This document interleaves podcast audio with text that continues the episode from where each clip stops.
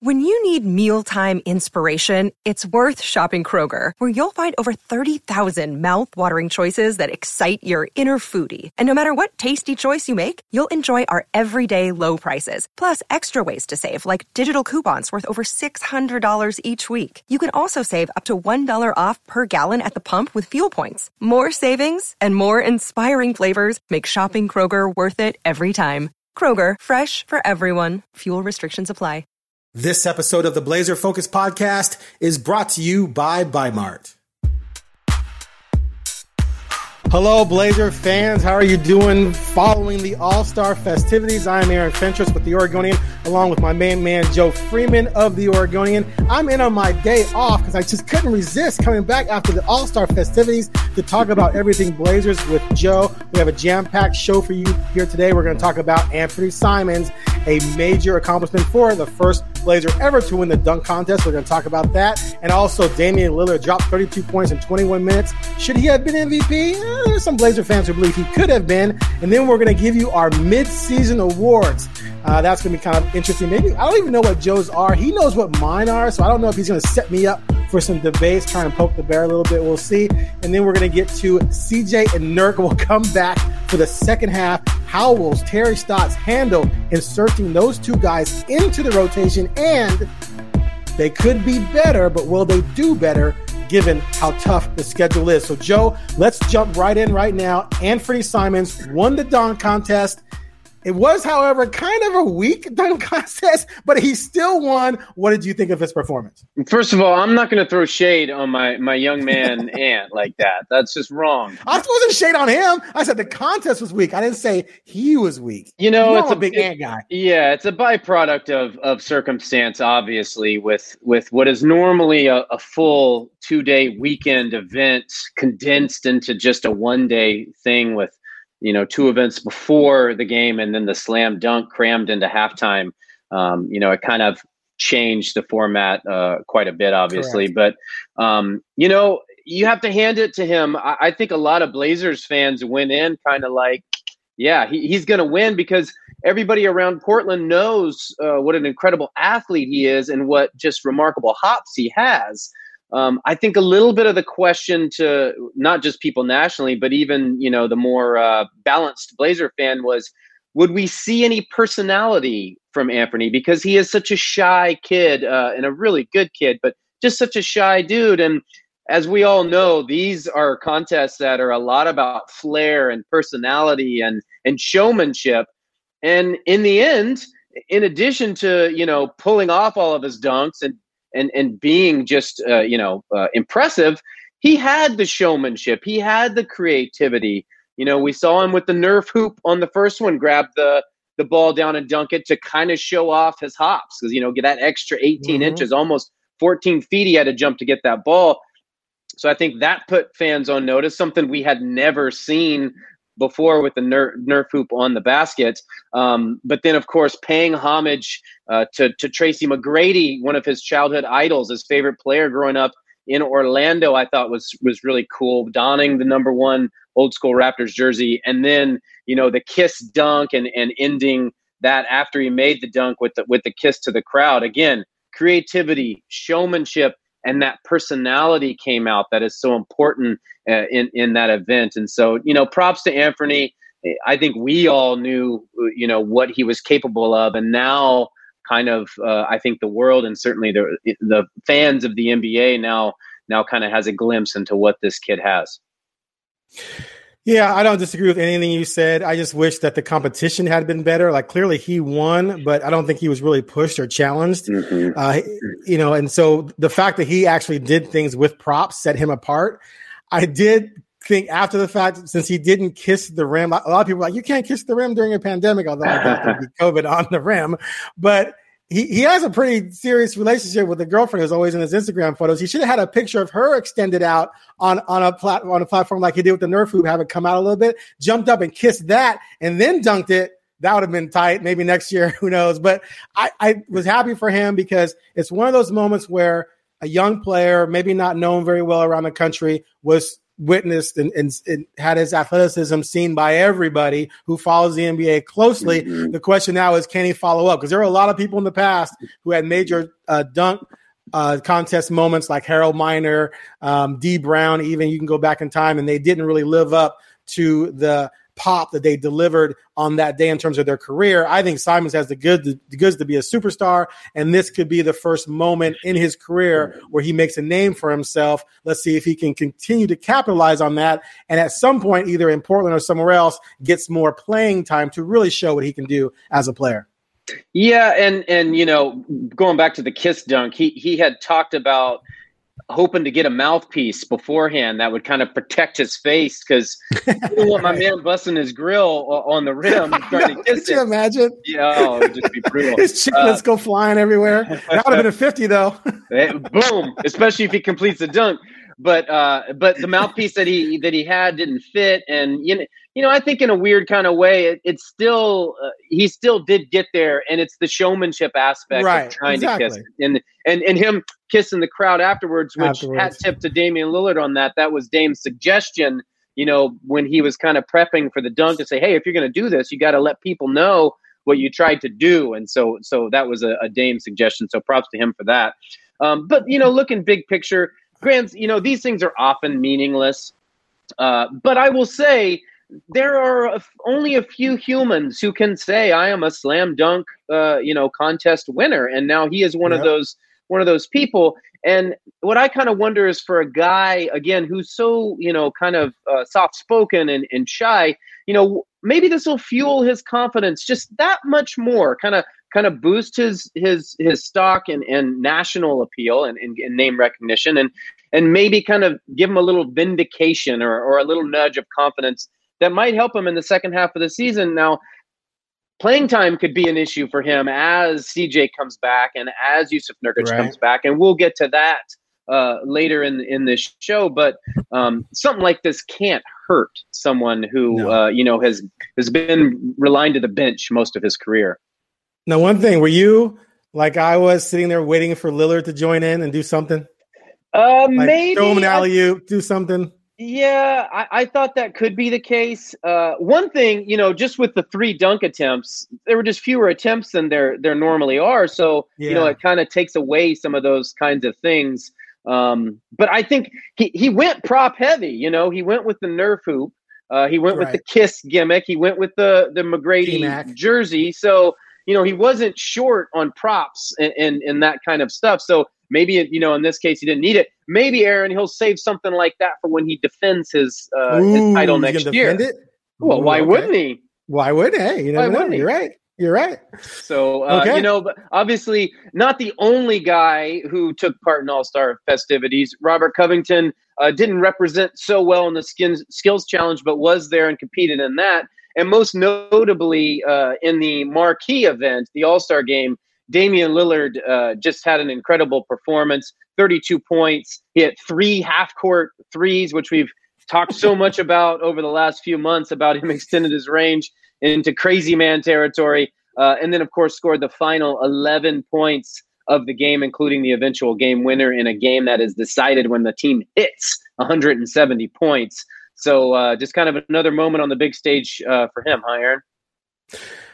Oh, absolutely. You know, early on, he didn't get a lot done, and then he picked it up. But, you know, I felt like that performance made the fact that he didn't start pretty irrelevant and obsolete, because I'd rather have that performance than start. Luka didn't do a ton in that game. He clearly demonstrating that range on a national stage like that was pretty sick. Like, and he did it effortlessly. And we've seen video of him doing it, and we've seen every once in a while he drops one in a game, but we've seen video from practice of him working on those shots. So we know this is something that he practices, but for him to do it repeatedly, his first one though was a horrible brick. And I think I remember tweeted something like, did Damian Lillard just brick from beyond half court? And people were like, yeah, I guess he did. But then he came back later and just nailed some, him and Curry actually. So no, it was pretty impressive showing on his part. And it was on a national stage. And so, you know, hey, Stephen A. Smith, you were saying no one's going to know who Lillard is playing in Portland. Hopefully this will help his allegedly inferior persona, which I think is a joke to begin with.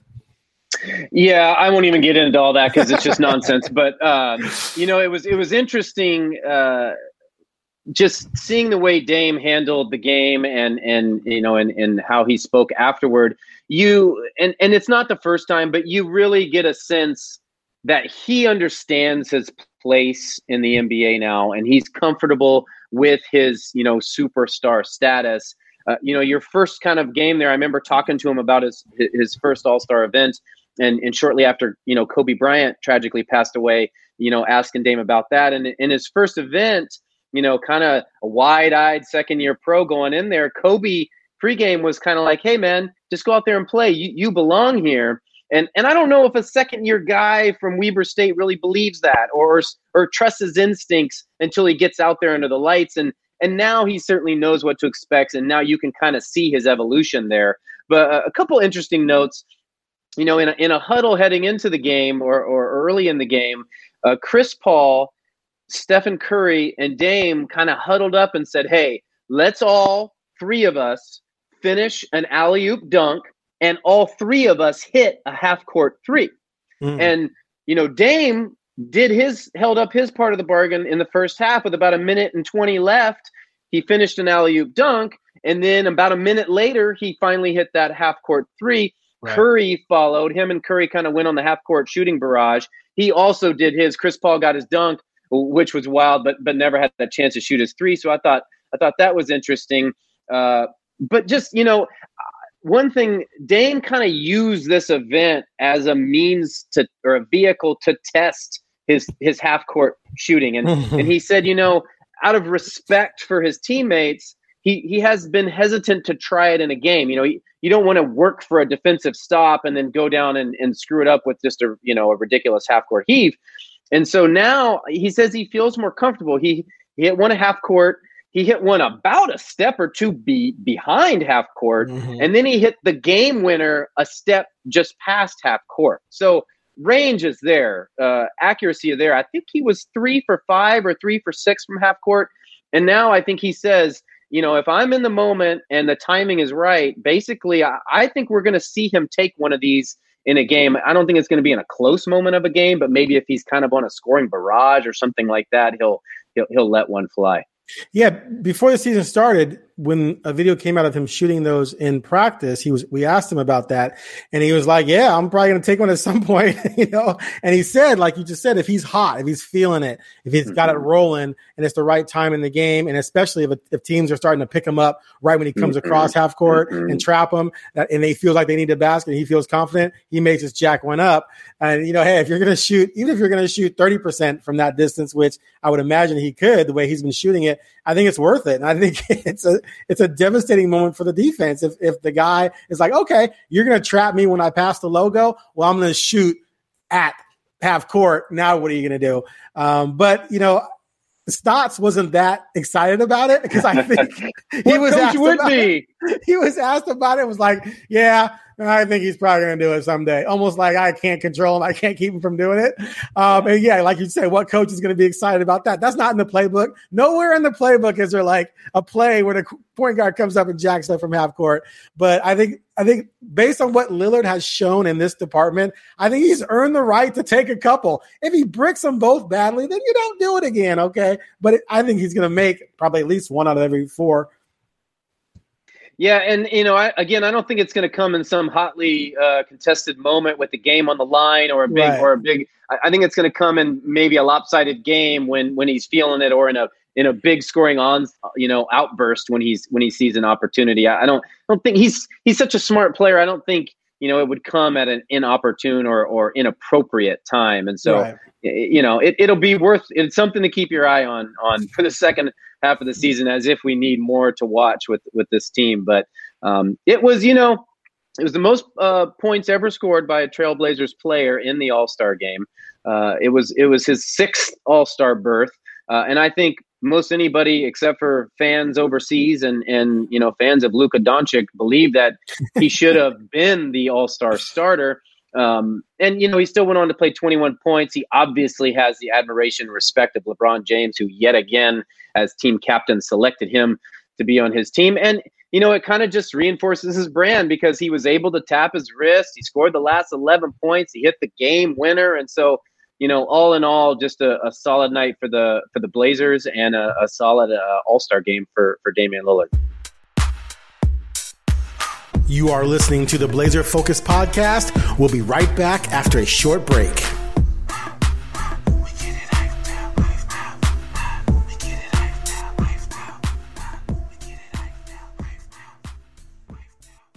All right, let's move on to our mid-season awards. We are 35 games into a 72-game season, and we have here our halfway through the season awards.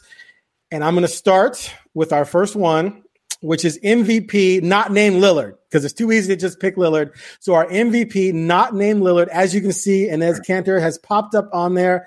Or Enes Kanter, sorry. I always want to call him Enes. Every once in a while I want to go Enes, but it's Enes. I'm going with Enes Kanter because clearly double-double machine, offensive rebounds, huge for this team. His putbacks, his ability to score around the basket is effortless. And, you know, with not just the loss of Nurkic, but also losing Harry Giles. He's the only guy on the team over 6'8". Clearly Covington can play some center, but we all know the Kanter has basically carried the load for the most part, and more so with Giles out. So for me, he has been the MVP of the first half of the season for all players not named Damian Lillard. Yeah, for once we agree, Aaron. I think he's the clear we can't have that. Non-Lillard MVP. It's I don't know if funny is the right word, but it's the second time in his second stint here in Portland that my man was brought in to provide depth and bench scoring and bench production and rebounding, only to be thrust in the starting role after Yusuf Nurkic suffers an injury. And just like he did during the Blazers' march to the Western Conference Finals 2 seasons ago, he has really delivered in his time here. 20 double-doubles. He leaves with that monster 22-point, 21-rebound game against the Kings just before the break. And how many times have you wondered as a fan or as a basketball aficionado, where would this Blazers team be without Enes Kanter? Because he's just been so important as essentially their only reliable center over the first half of the season. And I just you talk about being without CJ, which has obviously been terrible for the Blazers. Without Nurkic, just opens up all the holes they have in the middle without him. But Kanter has done just a tremendous job of filling in and keeping this team afloat. For everything Lillard has done, maybe Kanter has been, if not just as important, more important. Exactly. And for all the knocks against him as a defender, he's come up with a lot of good defensive plays in the clutch like he did in Golden State, where he was just a terror in the paint. Okay, next, most improved player. I went with the dunk contest champion, Anfernee Simons. Big mystery coming into the season because he didn't get a ton of minutes last year, pretty up and down when he did play. When CJ went down, we all knew Trent was slid into the starting lineup, although I think they started Hood the first time. And then Simons would get more minutes. How would he respond? And whoa, man, has he responded, shooting over 40% from three-point range. Not really displaying the point guard skills that I think people would like to see from him in case those are ever truly needed. But he is a filthy scorer. We know he has the athleticism and the hops to get inside and do damage as well. So for me, by far, the most improved player on this team. I don't take exception with that. I did go in a different direction, though. I gave my nod to Gary Trent Jr. I know. He broke out in the bubble last year. So, you know, he might not fit the kind of quintessential surprise kind of most improved candidate, you know, a guy who came out of nowhere. But if you look at his statistics, he has increased his stats across the board. He's increased his scoring from 8.9 to 15.2 points per game. His assists are up about a half assist a game. His rebounds are up to 2.2, about a half per game. His shooting is within a percentage point or two of last year, and that's with many more attempts and many more minutes. And, you know, he started 20 games because of injuries. So, you know, a combination of opportunity and production it has led him to be my most improved player. Now, I think we all kind of sort of expected this, but that doesn't mean he hasn't improved. And I think he has dramatically improved, filling a more important role and kind of justified everything we thought heading into the season. He's had some big moments, and again, moving into that starting role so often has filled an important role. I can live with that. Good pick. And, you know, it's one thing to come off the bench and be asked to, you know, be the microwave, basically. It's another thing to be asked, okay, now you have to start. CJ's out, you have to start. And when teams trap Lillard, he's going to go to you. A lot of the times you have to make shots. And not only does he make shots, you know, I still think it's hilarious how quickly he will jack up a shot with no hesitation whatsoever. If he can see the rim, it's going up, and he's been deadly accurate. So that's definitely a great choice. Okay. Best defensive player. This was a tough choice for me between Jones and Covington. Actually, on 538, analytic wise, Covington is a little bit ahead of Jones, but Jones has just made so many athletically impressive recoveries and switching and blocking shots and terrorizing shooters, because he's just the way he can get from point A to point B so quickly and then elevate to make plays. He's just been more spectacular, whereas maybe Covington has been more steady. But I went with Derrick Jones Jr. I also went with DJJ. I think you can make a case for either of them. And I think the analytics slightly favor Covington, who is a more noted team defender who excels more in that aspect. But both of them have been immeasurably important to the Blazers defense, which has been hugely denigrated, rightfully so, you know, through the first 35 games. But, you know, Jones takes on that assignment often of guarding the best player one-on-one, and he's obviously their best wing defender, their most athletic wing defender. And so I agree with you. He hasn't been as steady Eddie or as consistent as maybe Blazers fans would like, but you know, for everything that he brings athletic wise and just the ability to kind of be a pest individual wise, he gets my nod. Yeah, and all respect to Covington, 1.6 steals compared to 0.8 for Jones. But like you said, the on-ball defensive abilities of Jones are, I think, superior to Covington. So, you know, people can nitpick us on that. I think we could have both gone either way, but man, Jones makes some spectacular plays. Okay, biggest disappointment of the first half. For me, I know he didn't play the entire first half, but I think it'd have to be Yusuf Nurkic, because even when he was playing, he came in out of shape for some personal reasons, so I'm not knocking him for that. I think he's going to get into shape, but 9.8 points, 7.7 rebounds. I think of every player on the team, he is by far the furthest below his career averages with the Blazers. This is a guy who a couple years ago was more like 18 and 9. So he's, you know, point wise, he's almost 50% less than what he normally is. Rebounds about the same. Defensively, he was playing pretty well. He actually has a really good defensive rating on 538. It's it's like 6 or something like that, which is really good. But I'm gonna say most disappointing so far, even when he was healthy, is Yusuf Nurkic. I get what you're saying, and I think there's a lot of merit to it. I think a lot of people would agree with you. I'm going to go in a little bit different direction with a curveball and say Robert Covington is my biggest disappointment. Now, if Yusuf Nurkic had played the way he played, you know, for the first 3 weeks of the season for 35 games, then it would be undisputed that you would be correct. I have a hard time because he missed so many games and was injured. You know, then you just say injuries is the biggest disappointment, which obviously that's the case regardless, but we're not going there. The thing, and it was tough because I hate to be too hard or critical on a dude who didn't have a lot of help on defense. You know, he had to play a different role than maybe he was anticipating because no CJ and certainly because of no Nurkic.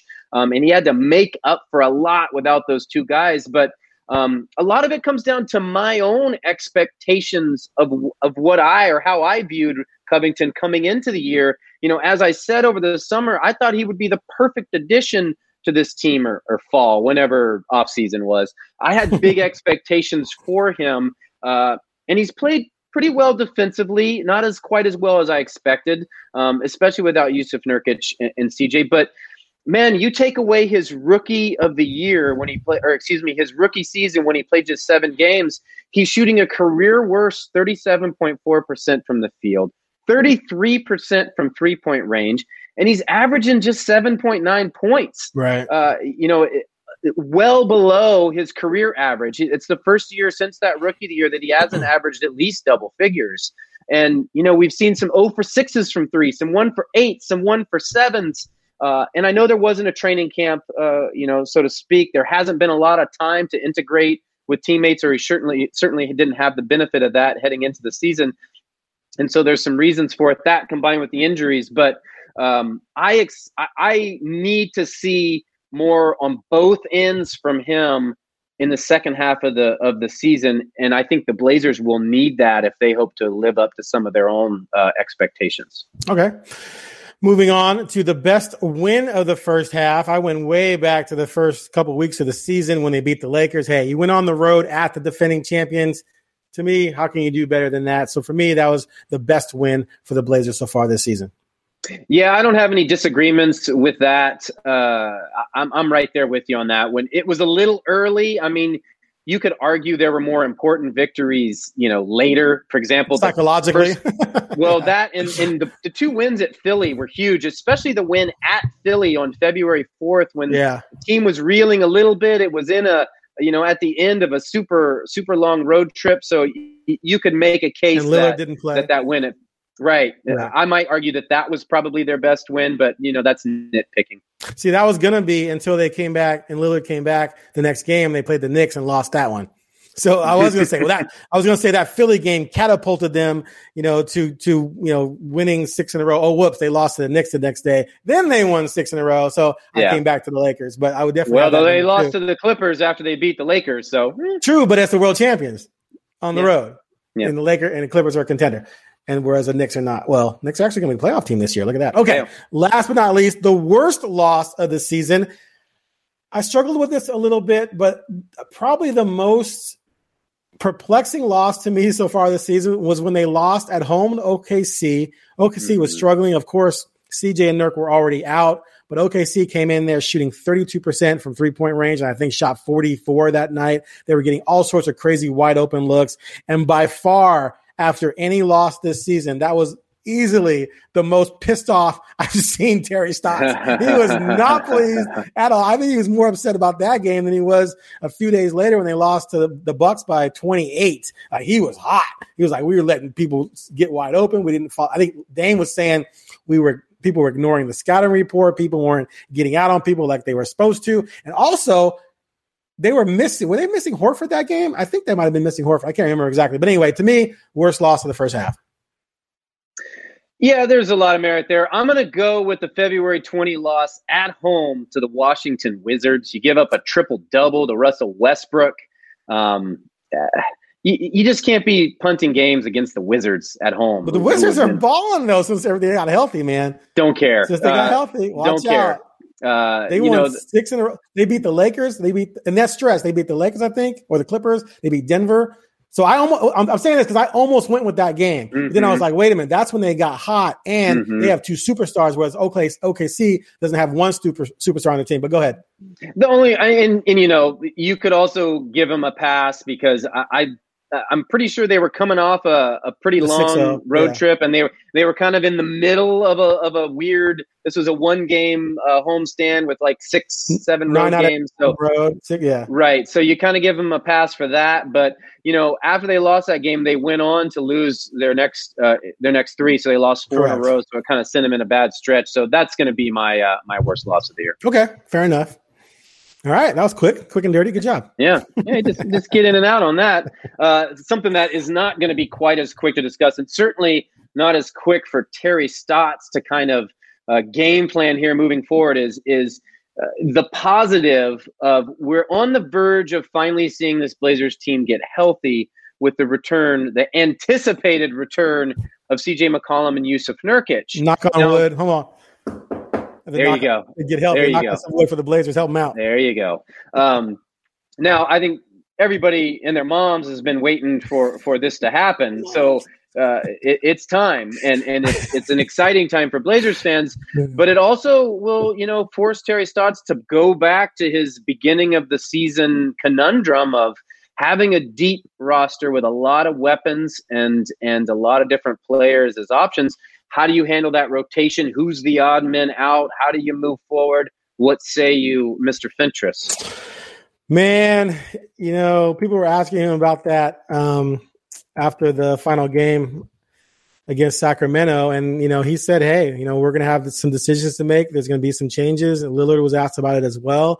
And he said that, you know, some of the guys who were going to lose some minutes, they knew Nurkic and CJ were going to come back, and we're just going to have to figure it out. Excuse me. I think, you know, it's a great problem to have. I mean, there's no doubt about that. But I do think what what's really going to help Stotts figure all this out, and this was talked about that night, is that you have 10 back-to-backs. You have a couple instances of 5 out of 7. Mm-hmm. Lillard had said himself that there might be some nights he takes off, and he even told a story about how CJ is going to be the one to say, Dame, sit down. Like, I guess CJ said, don't make me come to your house to make you not come to the arena. I mean, he would obviously go, but to make you not play or something like that. So when you know now, when Stotts knows, I can go to Trent for 35 minutes, which, I mean, I think he knew that anyway, but I can go to Giles for 10 when he gets healthy. I can go to Simons for 20. I can go to Hood. I can play all these different guys and all these different combinations, and Kanter can give me starters minutes if I need. I can play Roko at center as well. And knowing that is going to allow him to make decisions where, okay, we're going to load management, whether it's guys not playing at all or guys getting reduced minutes and being okay with it. If you have back-to-back situation, does Lillard have to play 38 both nights? Or maybe one night you say he's only going to play, 25, or maybe he sits out depending on the opponent. Who knows? I don't think he's going to sit out too often, but there's chips to play there to mitigate both the tough schedule with the fact that you have all this depth, while at the same time trying to balance egos. Because no matter what anyone says, at the end of the day, if you're playing 25 minutes and then you're playing 8, if you're playing 35 minutes and then you're playing 20, it's going to mess with you to a certain extent. Yeah. As for the Dame, the first thing you touched on is Dame sitting. I'll kind of believe it when I see it. When you see it, exactly. Yeah, this is a guy who for probably the first 4 years of his career refused to skip a preseason game. They have to chain him to the bench. Yeah, with armed guards. After he signed his mammoth extension to make him the richest player in Trailblazers history, before he put pen on paper, he jumped out into some ridiculous summer league drill because someone was talking trash or his competitive juices started flowing. So this is not a guy who easily sits out of games. And, I wrote about this heading into last season. Him and CJ were super leery of embracing the load management kind of thing, and that trend that a lot of NBA teams are going to. Now, This was before the pandemic, and this is before the condensed and shortened season. And also, what we've seen from Dame this year is a pretty significant, even for a mature guy who's always been mature, a step in even a more mature direction of kind of looking at the big picture. And I think it's the big picture that will sort of determine a little bit of this. How well do the Blazers play? Where are they at in the standings? How much cushion do they have between X seed and Y seed, or even a playoff berth? And that will factor a lot into how often, if at all, any of these guys rest. But I should be clear, I think that Dame should rest. With 10 back-to-backs and the heavy toll that he's taken through the first 35 games with his soldiers out, so to speak, he needs a break. He took on too much of a burden. And so it will be important for CJ to tap him on the shoulder and say, get out. But look, much as there was the case over the first 35 games, there will be the case in the final 37 or 9 games or whatever it is. Yeah, right. That guys are going to get hurt. Is that what you're going to say? Guys will get hurt. Guys will need a breather. Guys will need a break. There'll be 10 back-to-backs. There'll be 5 and 7 stretches. And it's going to be as we talked about in the last podcast, it's going to be a daunting schedule with many, many tough games. And so that depth, that versatility, that just deep roster, it's going to be – Terry Stotts will need to lean on it moving forward. They should announce publicly, early – after one game, announced Damian Lillard would not play in the next game, and then roll him out on a push cart like Hannibal Lecter in a straight jacket with a mask, and just put him by the bench with 2 armed guards. He's all squirming trying to get out of it. Okay, so I'm looking at the schedule. Let's say you're Stotts and you want to try and give Dame a rest. Here's a great example. You go on a road trip, 4-game road trip. It starts in Miami on the 25th of March. You got a back-to-back the next night in Orlando. I'm sitting him against Orlando. If I can't beat Orlando without Damian Lillard, we got issues. Then, or maybe you play him 3 in a row and then you sit him at Detroit on the 31st. Another example, you come home for a 2-game homestand quickly. You play Milwaukee. Then on the 3rd, you play the Thunder. To me, that's a great game to sit him out against the Thunder. Looking forward, you have a home stretch. We got Detroit, Boston, and Miami. You play Detroit first before playing Miami back-to-back. Maybe you sit him against Detroit. So there's some spots out there where you look at mediocre competition where you would think, A, you should be able to win without Lillard, and B, you have that confidence that, okay, I'm starting – like, if I sit out Lillard, who am I starting? I'm starting CJ and Trent with Simons coming off the bench. I should be able to fill my guard minutes, my 96 pretty well with those three. So I do think there's some good opportunities to make that happen. Now, the big question, though, is, for me, aside from that, what do they do? Like, everyone knows they're going to start Nurkic, but how many minutes is he going to get? Is he going to go back to the 30 a game he used to have in the past? Is he going to stick around that 23 because they like Kanter for 24, 25 still? What do you think they're going to do at center? Well, the good news is you don't have to make that decision now, and you don't have to stick with that decision whenever you do make it every game. Like, you know, there's a lot of reading and reacting here. And, correct. You know, I think you carve out a niche for Nurkic to play X amount of minutes, maybe 24, 28 minutes as he returns. I assume that he's been working pretty diligently behind the scenes to get into shape. And he's probably in better shape now than he was heading into the season, I'm guessing. I would hope, so, yeah. Yeah, and so, you know, it was a hand-wrist thing. So that's the good news. It wasn't a lower, you know, body thing. It wasn't a leg or foot or whatever. So it didn't, you know, dissuade him from getting into better shape.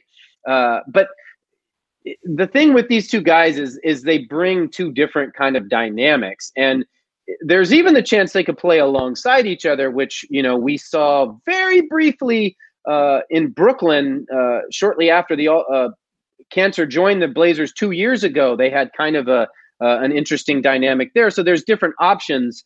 But you go from having, you know, one option now in his Kanter to two pretty good options.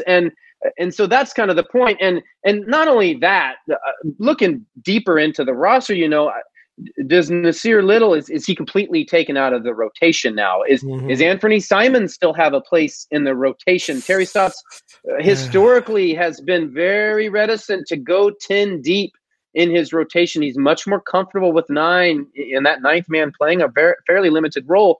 Right. How does the just insane number of games in a small window impact how he, you know, kind of changes his feelings on some of that and extends his rotation, his bench. But, you know, those will be the questions that we have to look at and monitor moving forward, because you talked about egos earlier. Coaches don't care about that. I mean, they balance that for sure. They want to make sure they have a cohesive, you know, and happy locker room. But when the game is on the line and the score reads whatever it reads, the coach is going to do whatever he feels he needs to do in those moments to win the game. And so, ego aside, it's going to be incumbent upon them to play the guys that they think is going to help them win. Right. One other thing I wanted to discuss with you along these lines is I kind of feel like, yes, of course, they're going to be better when they get back CJ and Nurkic, but I don't necessarily believe they're going to do better in the second half. And the reason why I say that as of right now, we'll see how things pan out, is A, we all know the second half schedule is tougher. They play a lot of teams who are in contention in the West twice because they only played them once in the first half. And against the top 9 teams in the conference in the first half, they were 4-7. Now, a lot of those games were played without Nurkic and CJ, so that's not completely fair. But the reason why I wonder how much better they're going to get is because Kanter outplayed Nurkic in the first half.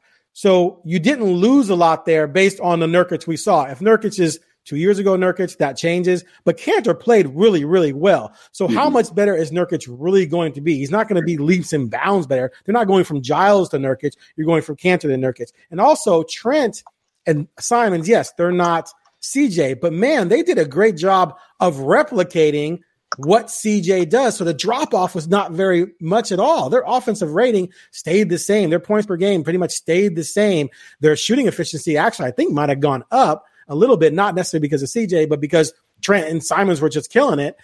So I don't know, like, they're going to be better, but the combination of A, not having a drop-off, a huge drop-off when the two were out, and then B, having to face a way tougher schedule, it might end up being a wash. What do you think?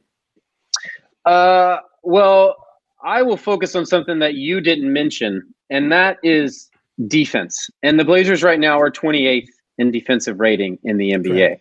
And you've seen the biggest impact on that is the absence of Yusuf Nurkic. For everything that Enes Kanter has given them, and it's been quite a bit, he was both of our non-Damian Lillard MVP of the first half. He does not give them what Nurkic gives them on defense. And Nurkic Correct. Sets the table and balances everything for what they do defensively, because he is that last line of defense. He is the anchor for all things defense. That staggers, the other guys to just focus on what they do. Covington and Jones Jr. can now, worry less about what's going on behind them and worry about what's going on in front of them. Quietly, CJ McCollum was the Blazers' second best defensive player while he played. I know. And so in theory, you're getting your two defensive rating, your analytics best defensive players back. And so, yes, the schedule is more difficult. Yes, there are a insane amount of games, compiled or condensed into a shorter amount of time, but presumably your defense is going to be light years better than it was. And that will take so much pressure off of everyone across the board. And so I do expect this team to be better. I expect them to be better on defense. I expect them to have different areas to attack on offense. Where would this team be without Kanter? Where would it be without Dame going ham so many nights, hitting so many, huge shots? Well, it takes a little bit of pressure off both those guys. It takes a little bit of pressure off everyone else on down the roster. And then, we talk about guys potentially being tired. You're getting two guys you're not going to probably have to worry about that, because they haven't played, more than half of the first half of the season. So, kind of for all those reasons, I disagree. I think we will see a better Blazers team, because we've seen what they've been able to do at 63% strength. I mean, I don't know how you want to balance out missing your second and third best players. You're getting your second and third best players back. And so I expect to see quite a bit, a better looking team. There might be an adjustment, while guys work through new roles and these guys work their ways back. And again, there still isn't that chemistry with these two guys and some of the newer guys on the team, but looking down the road, I think it'll be a better Blazers team. So to your point, based on 538, Nurkic's defensive rating is a +6.7 compared to Kanter, who's a -3.1. That's a 9.8 difference. But Kanter has a +2.7 offensive rating compared to Nurkic's, which was -4.4. But that was bad Nurkic. We've seen Nurkic be way better than that, be a plus offensive player, clearly. So if he can, that's why I say if he can get back to 2 years ago Nurkic, or even the bubble Nurkic, then clearly you're going to have a huge upgrade there. CJ is the top rated guard on the team. He's not rated higher than Jones or Covington, but still he's been playing way better defense than Dame has, even better than Trent, according to these analytics. So I agree with you there. The only thing I'll add to it though, is that even when those guys were playing, the defensive rating was still in the high 20s, 27, 28, but that wasn't full strength Nurkic. And if he can get back to full strength Nurkic, then I think they're going to get up into maybe the high teens, with him getting back to his old self. So yeah, we'll see. It'll be interesting, because that schedule, man, I look at the schedule and I'm like, I have nothing invested in this. And I'm like, holy mess, this is going to be a pretty treacherous run the second half. So we'll see how they are able to navigate it. Anything else you want to touch on before we sign off here, Mr. Freeman? Well, I would just say that, I don't think the Blazers are the only ones who have a tough schedule moving forward. I bet if you examined the other 29 teams in the league, you would also see a pretty daunting second half. I mean, between coronavirus cancellations and injuries and just the nature of the schedule, game after game after game, every other night, it's just a byproduct of the season that we're navigating now. So I don't think the Blazers are going to be the only team, dealing with a difficult stretch. And also one thing to keep in mind, the closer we get, to the trade deadline, the closer we get to the final, month to 6 weeks of the season, there's going to be some teams that are tapping out on the year that are, have decided they're not in the thick of it, not even in playoff contention, and certainly not in deep run contention. And so they'll hit the skids and they'll go young. They'll, make trades to get rid of guys, or they'll start, jockeying for lottery position. And so some of the games that maybe seem tough, or stretches that seem tough right now, kind of do evolve, over the last month of the season. So That's why they play the games, Aaron. Haven't you heard is that why? A million athletes and coaches tell you that? Is that why they? So why are we even doing this? I don't know. People ask us that all the time. It's for entertainment purposes. There's one thing I was going to point out. Is if it makes any sense? Now I'll let it slide. Okay. I think I'm good. I think that was a good show. Good job, Joe. Nice to see you. Yeah, you I'm going to get back to my day. Yeah, good to see you. Trying to get my sports cards organized. I'm working on a 1 year anniversary of the sports world shutting down. So I'm going to get back to interviews and writing on that. So how's that going? It's going. There's a lot. There's a lot to chase. You're looking at 3,000-4,000 words there. I don't even want to think about it. 2 or 3-parter. Yeah, no, but it's, you look at where we are and I mean, I guess it's fitting for what we're talking about right now. But, this time last year, we were staring at the Blazers' final game of the season. That's right. An indelible image of the Blazers' last game were two dudes standing in the crowd wearing hazmat suits, drinking Corona beers. And you think about Rudy Gobert testing positive, hours later, hours after that, the entire North American and probably worldwide sports world just shutting down in the blink of an eye. And you look at, all the ways that we've navigated the return and the overcoming and all that was lost in seasons last year. So many good teams from Oregon at all levels with chances to win national championships and do a variety of things just in the blink of an eye. Boom. The Oregon women. Yeah.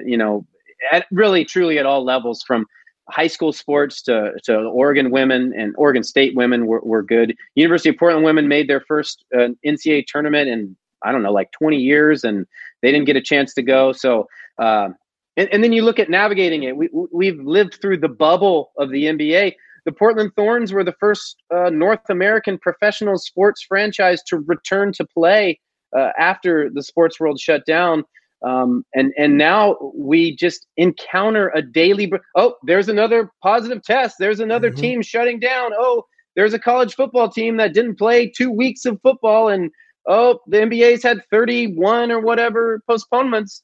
Just another day, and it's wild what we're living through, but people have navigated through it, and we're persevering. I went to a high school football game on Saturday, the return to Oregon sports, with no fans in the crowd. It was fans, parents in cars honking horns at their kids, and it's just a wild time to be alive, but a year later, still playing sports and still getting through it. They should let parents, come on, just space them out. That's another debate. All right. I'll let you talk to Governor Brown about that. And you get back to me on what she says. I'll have that meeting later. All right. Well, thanks for listening to the Blazer Focus Podcast. Be sure to subscribe so you don't miss another episode as we get through this wild second half and head towards the playoffs. Thanks for joining. See you guys later.